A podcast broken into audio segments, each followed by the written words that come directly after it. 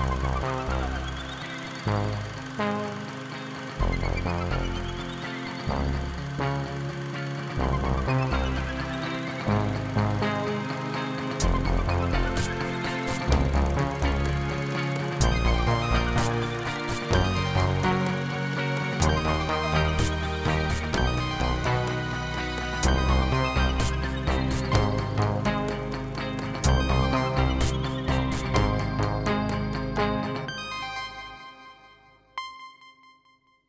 Bonjour, bienvenue dans ce nouvel épisode du balado de Cinébule.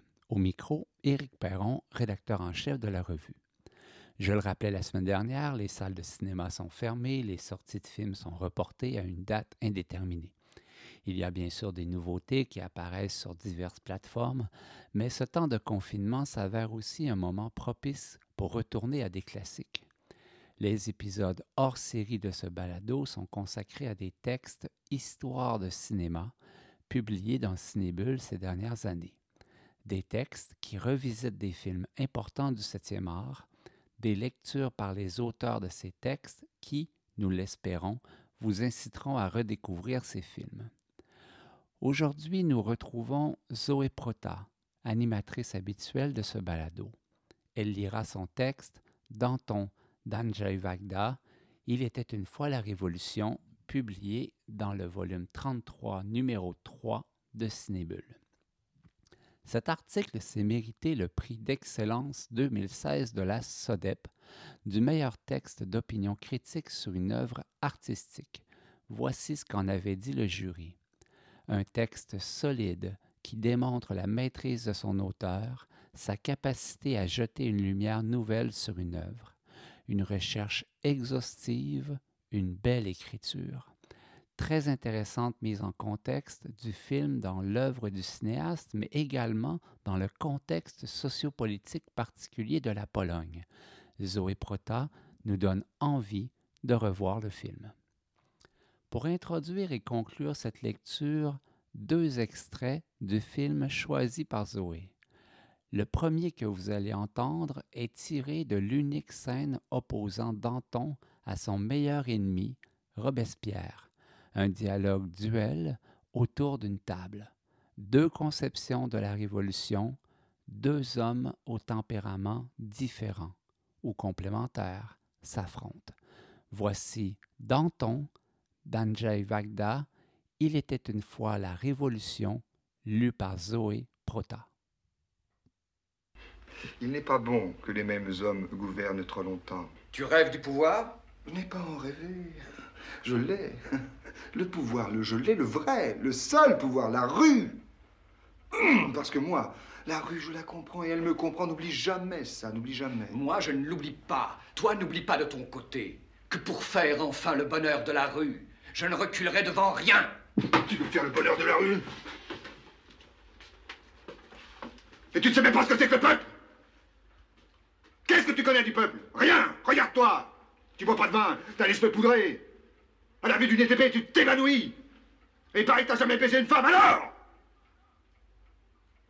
Au nom de qui tu parles? Tu veux faire le bonheur des hommes et t'es même pas un homme! Ah! Tu veux que je te dise ce que c'est que le peuple? Tu veux venir faire un tour avec moi dans la rue?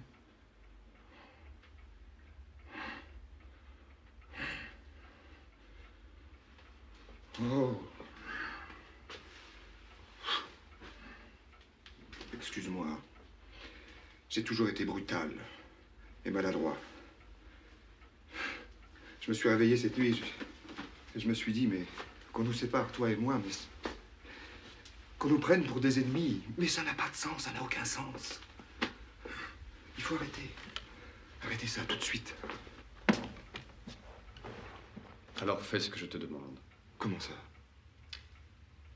Georges, fais ce que je te demande, rallie-toi à nous. Je suis parti à la campagne pour réfléchir et pour tout revoir depuis le début.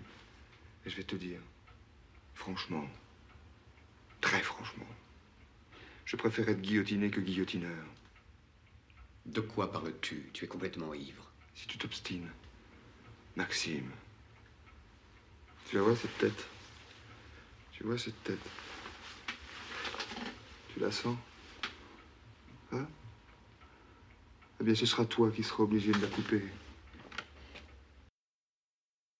De tous les terreaux fertiles à discussion, le cinéma historique est l'un des plus beaux et des plus passionnants.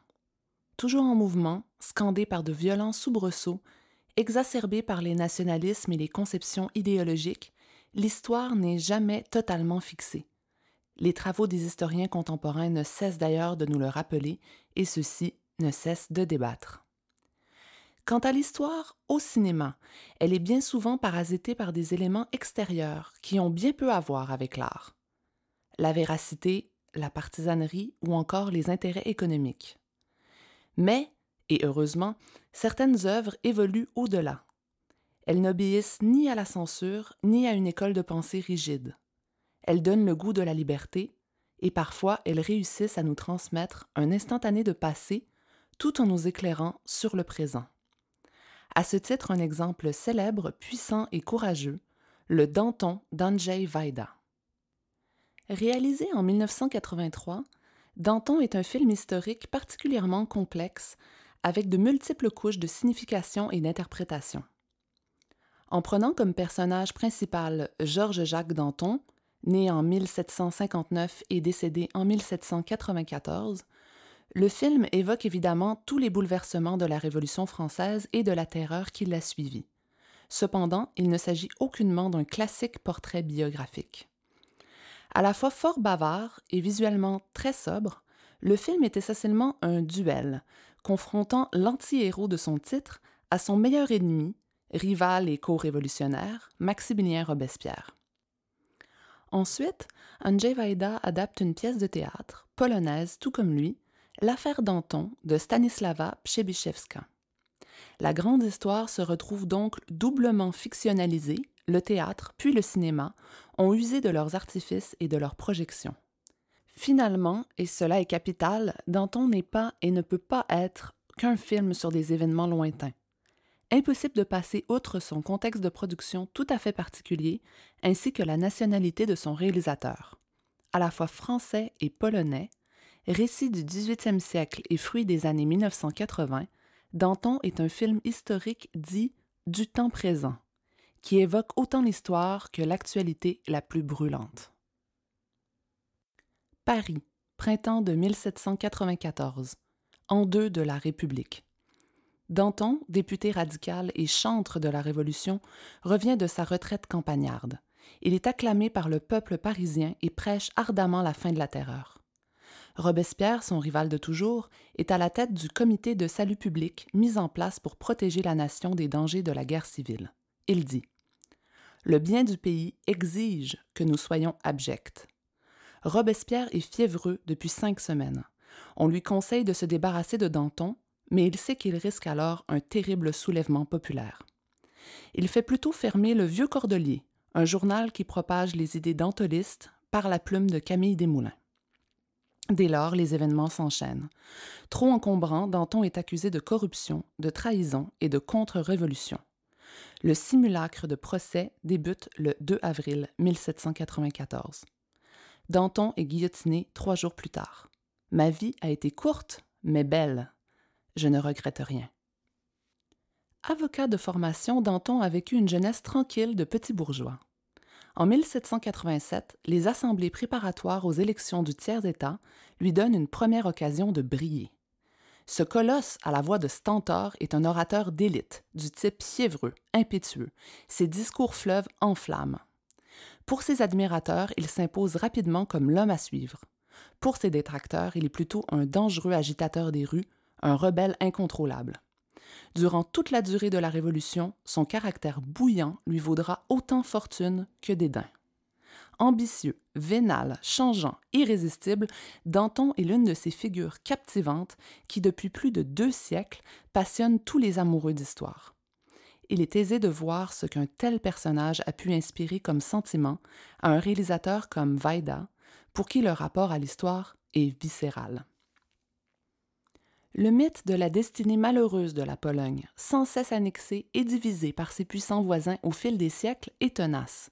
Et depuis ses débuts, ouvrez les guillemets, Vaida s'assigne pour tâche de donner un territoire à l'histoire de la Pologne.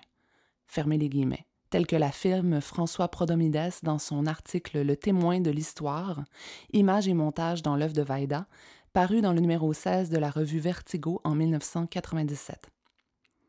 Sur grand écran, le réalisateur a tâté de tout, du Moyen Âge à l'industrialisation, en passant par les conquêtes napoléoniennes.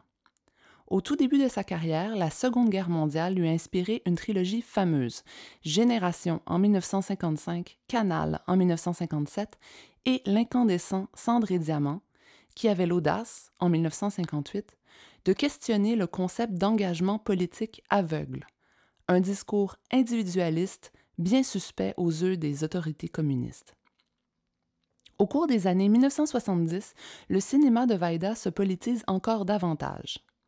À travers la quête d'une jeune réalisatrice à la recherche d'un ancien maçon stakhanoviste, célébré par le régime puis déchu, L'homme de marbre dévoilait le stalinisme des années 1950 et critiquait ses représentations. Suivront sans anesthésie, mystérieuse descente aux enfers d'un professeur d'université soupçonné d'avoir des affinités avec l'Ouest, ainsi que Le chef d'orchestre, où un musicien polonais passé à l'étranger revenait donner un concert dans sa petite ville natale. Danton suit donc une série de films controversés sur l'histoire polonaise contemporaine. Mais le grand électrochoc sera L'homme de fer, un film de 1981. Cette œuvre, qui précède Danton dans l'abondante filmographie de Vaida, est en effet un vrai cas de figure, un film historique réalisé presque en direct. En août 1980, la Pologne ouvre en effet une première brèche dans le rideau de fer les ouvriers des chantiers navals de Gdansk, ville portuaire au bord de la mer Baltique, déclarent la grève.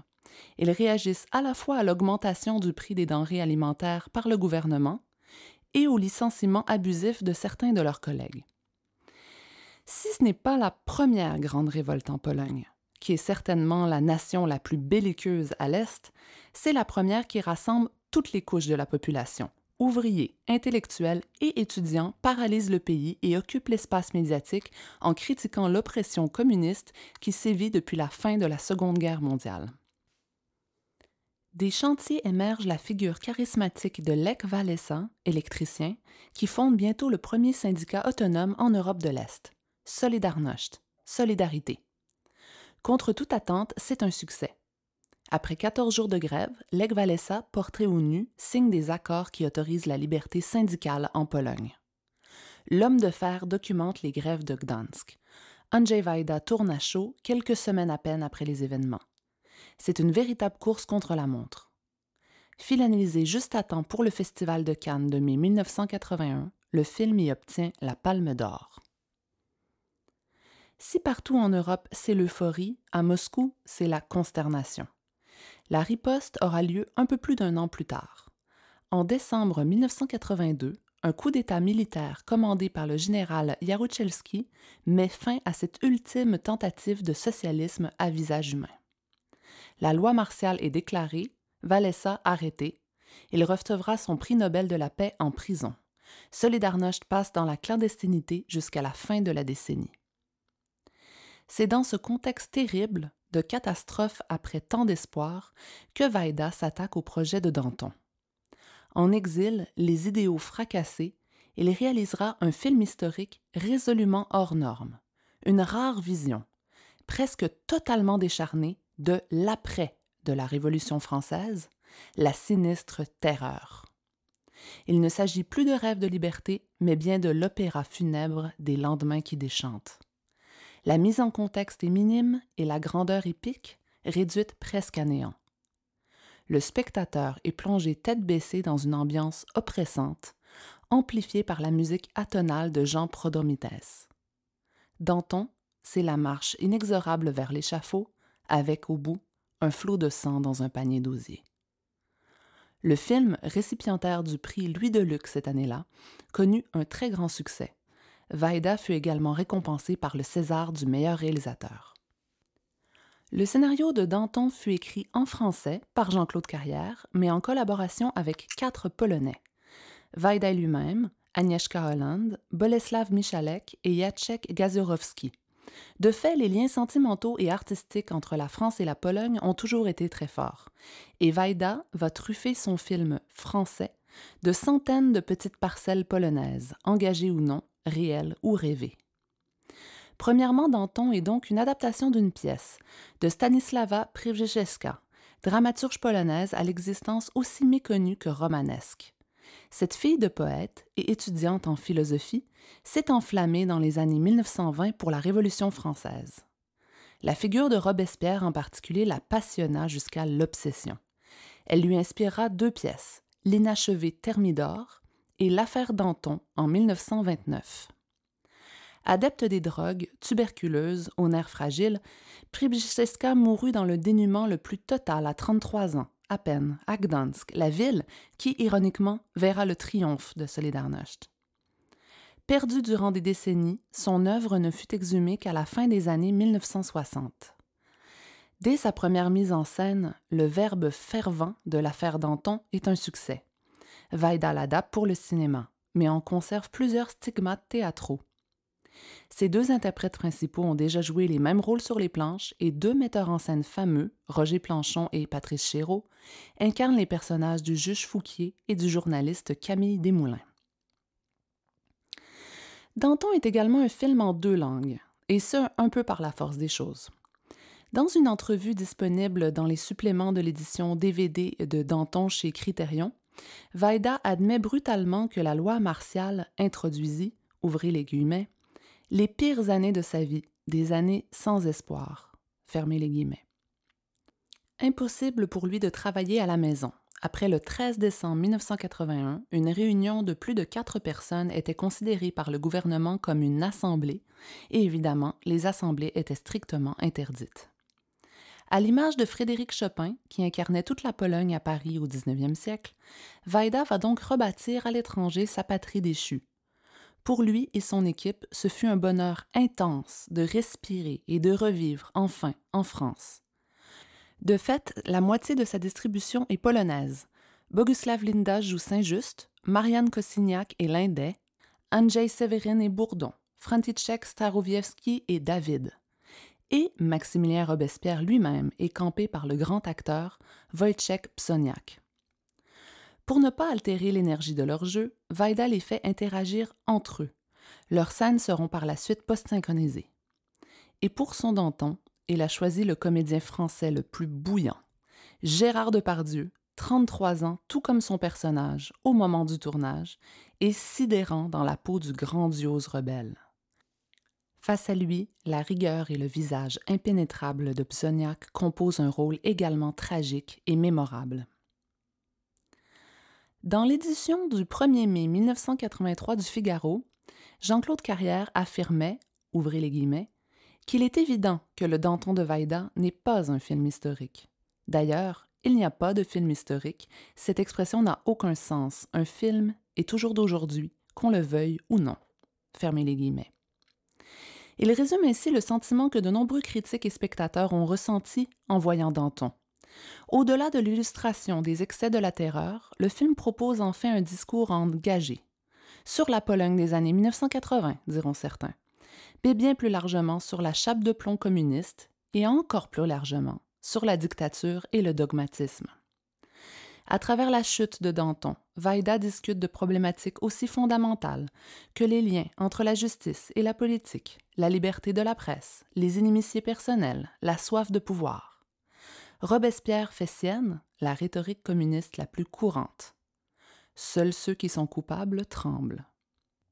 Il s'attaque aux journaux dissidents. Ses sbires saccagent les locaux du Vieux Cordelier, faisant écho à l'absence de liberté de presse à l'est du mur de Berlin. On refuse aussi aux journalistes l'accès au procès de Danton. Celui-ci ne déclarait-il pas que la presse libre est la plus grande terreur des fripons, des ambitieux et des despotes?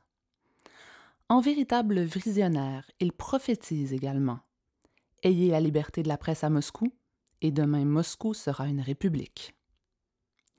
Après la liberté de la presse vient celle de l'art. Dans une scène fameuse, Robespierre demande la correction d'un tableau de David, le serment du jeu de paume. Le traître, Fabre d'Églantine, y est retiré afin que l'œuvre soit conforme à l'orthodoxie du régime. Les dictatures communistes étaient elles aussi passées maîtres dans l'art de la réécriture historique et de la falsification de documents. Ainsi Trotsky, après sa rupture avec Lénine, fut-il effacé de photographies officielles, tout comme ce pauvre Fabre d'Églantine. Dans l'ouvrage Révolte, Révolution, Cinéma, publié sous la direction de Marc Ferraud par le Centre Georges Pompidou en 1989, Béatrice Fleury-Villatte dit Ouvrez les guillemets. Beaucoup d'observateurs ont vu dans ce film la parabole des événements qui bouleversaient la Pologne au moment de son tournage. Le film est néanmoins un réquisitoire contre le totalitarisme. L'histoire est ainsi détournée au profit d'un discours qui critique les violences révolutionnaires et les procès truqués qui bafouent la liberté. L'autre thème fondamental pour Vaida, c'est celui de la justice politique, qui condamne des innocents par pur calcul. Danton l'affirme d'emblée, Robespierre n'a qu'un seul point faible, sa police secrète, détestée par tout le monde. Une police qui, telle le KGB, la Stasi ou la Securitate, a tous les pouvoirs et arrête les gens sans mandat en pleine nuit. Sous la terreur comme sous le communisme, la majorité de ces infortunés disparaîtront tout simplement dans les rouages de la bureaucratie. D'autres plus célèbres seront jugés par des procès à grand spectacle, où ils seront dépouillés de tous leurs droits démocratiques. Ainsi le procès de Danton fut-il truqué. Bourdon exhorta l'Assemblée à accepter le décret d'accusation sans écouter le rapport préliminaire, ce qui équivalait à voter la mort à l'aveugle. Le jury fut composé de sept hommes seulement, des hommes de confiance que Robespierre était sûr de pouvoir manipuler, alors que la loi en imposait douze. Nous voulons la mort de Danton, à vous de vous débrouiller pour justifier le verdict. Il faut l'empêcher de s'exprimer par tous les moyens. On refuse à Danton d'avoir des témoins. Vu l'immense pouvoir de sa voix, on lui interdit également de s'adresser au public. Il est accusé d'activité antipatriotique, ce qui est la routine en Europe de l'Est. Toute cette justice n'est évidemment qu'une mascarade et ses procès, propres à exalter le régime en cours, une claire réminiscence d'un stalinisme pas si lointain. Danton n'est pas dupe. C'est un procès politique, et la politique est une mécanique qui n'a rien à voir avec la justice. Gérard Depardieu livre un texte incroyablement exigeant. Épuisé, hagard, les yeux injectés de sang, il en perd la voix. Peuple de France, je fais appel à toi, personne d'autre que toi n'a le droit de me juger. Un grand moment.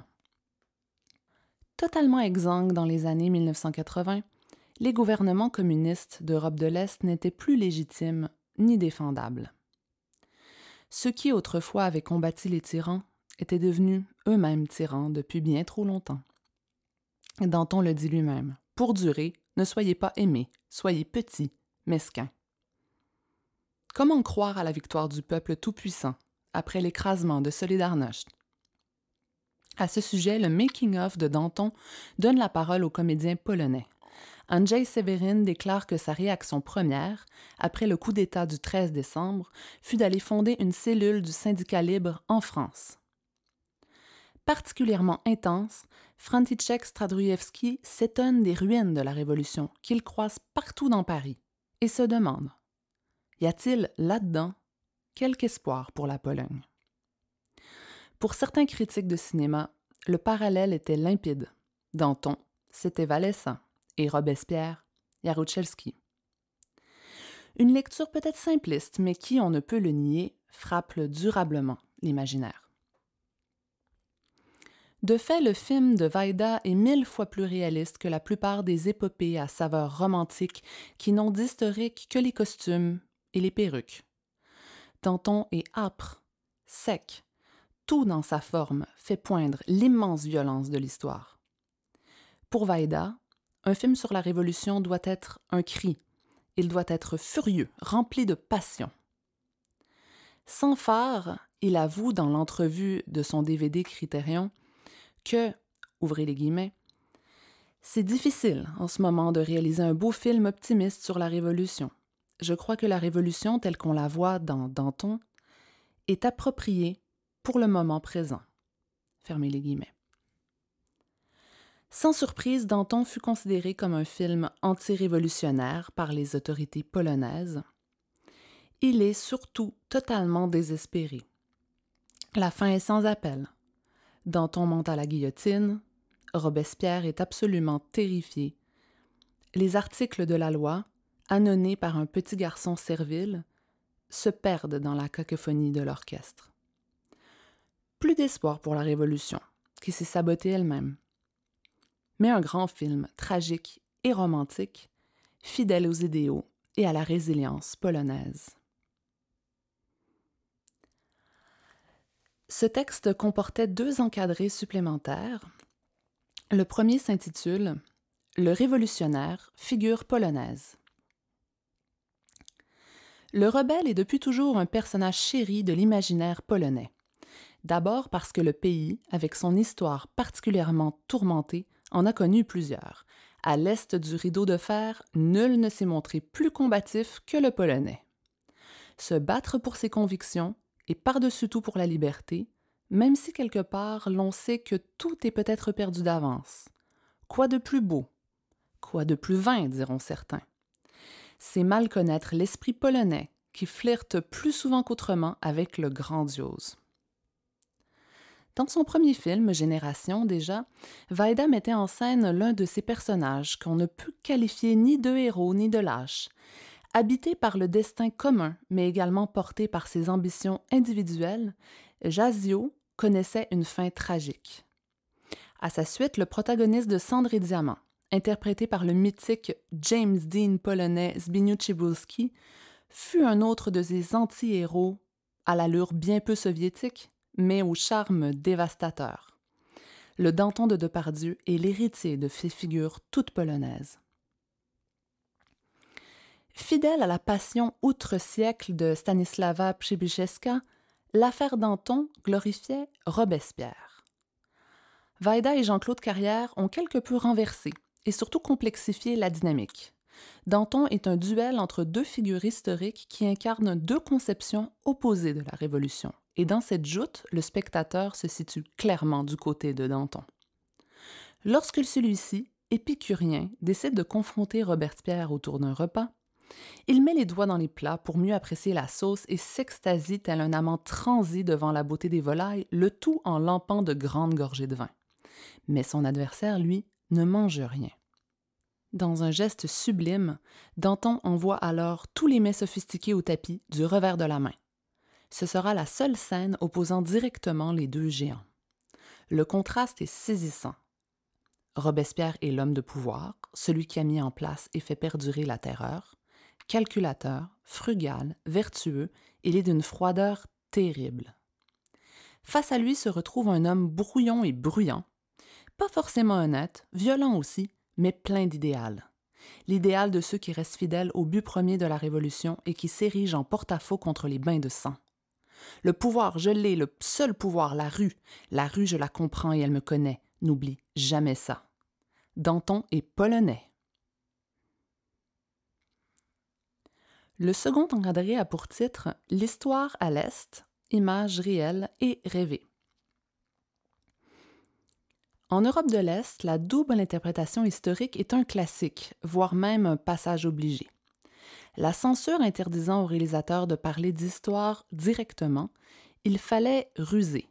Heureusement que les censeurs, des bureaucrates bien peu formés en cinéma, n'étaient pas doués pour décoder les subtilités.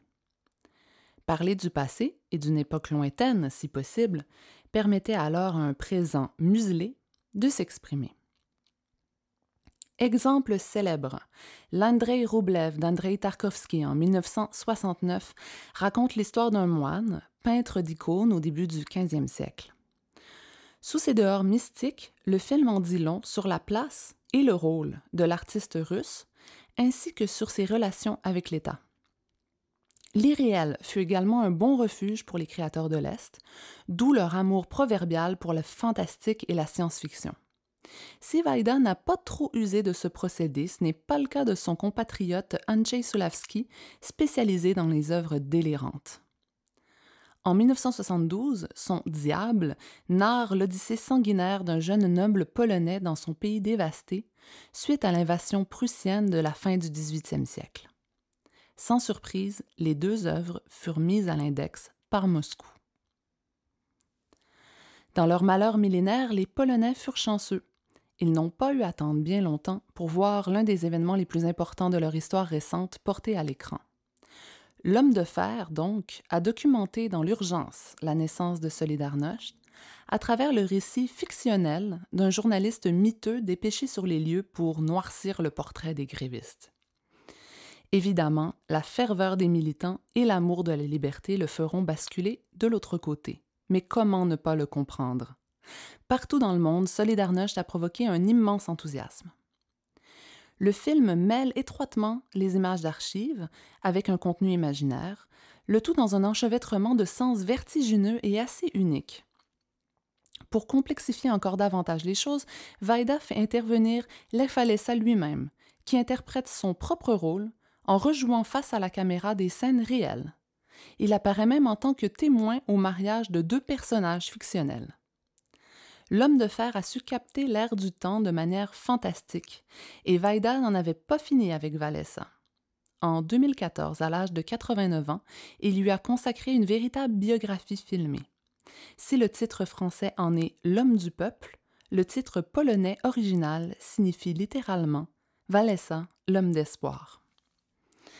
Après le coup d'État de 1981, les réalisateurs polonais durent se résigner à la métaphore ou à la création à l'étranger.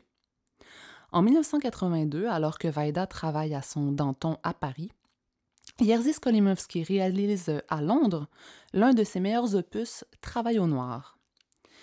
Jeremy Irons y campe le rôle bouleversant d'un ouvrier du bâtiment polonais, exilé avec quelques compatriotes pour rénover la maison d'un notable durant l'échappée belle de Solidarność unique membre de la petite équipe à parler anglais, Novak apprend par les journaux occidentaux la catastrophe qui frappe son pays. Il décide de se taire afin de prolonger l'illusion de quelques jours. Dans la réalité, les Polonais durent attendre sept années de plus pour être libres et huit pour pouvoir élire sans contrainte de Moscou leur premier président, Lech Walesa. Je croyais pouvoir freiner la tempête de la Révolution. Je pensais que c'était souhaitable, et je le crois encore.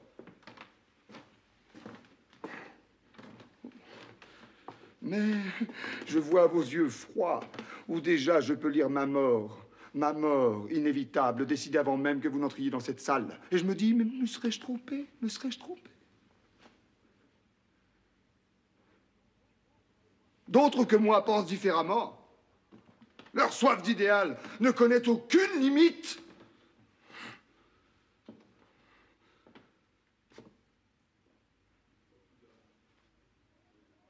Ils ne voient plus d'hommes autour d'eux.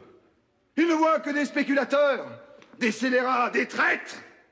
Au nom des principes de la Révolution, ils en ont oublié la Révolution elle-même. Ils ont établi une dictature nouvelle plus féroce encore que l'ancienne.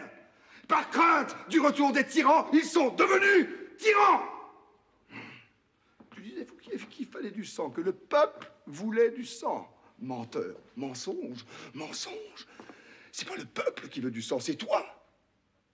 Le peuple ne veut qu'une seule chose, c'est vivre en paix. Tu n'as pas le droit de lui attribuer le désir de sang qui est le tien. Tonton, tu t'es trahi. trahi Seul un comploteur, un ennemi du gouvernement, peut insulter ainsi le tribunal du peuple. Le peuple n'a qu'un seul ennemi dangereux. C'est le gouvernement. Oui,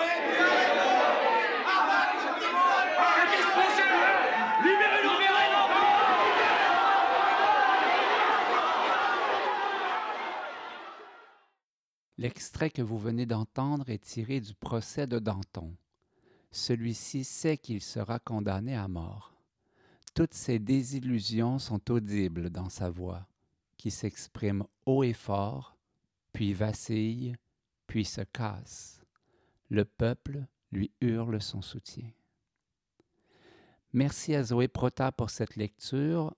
Vous pouvez voir ou revoir Danton, entre autres, sur YouTube. La revue Cinébule est publiée par l'Association des cinémas parallèles du Québec et est soutenue par les Conseils des arts du Canada, du Québec et de Montréal. Merci à Georges Dimitrov pour le thème musical de ce balado. Mon nom est Éric Perron. Je vous remercie de votre écoute.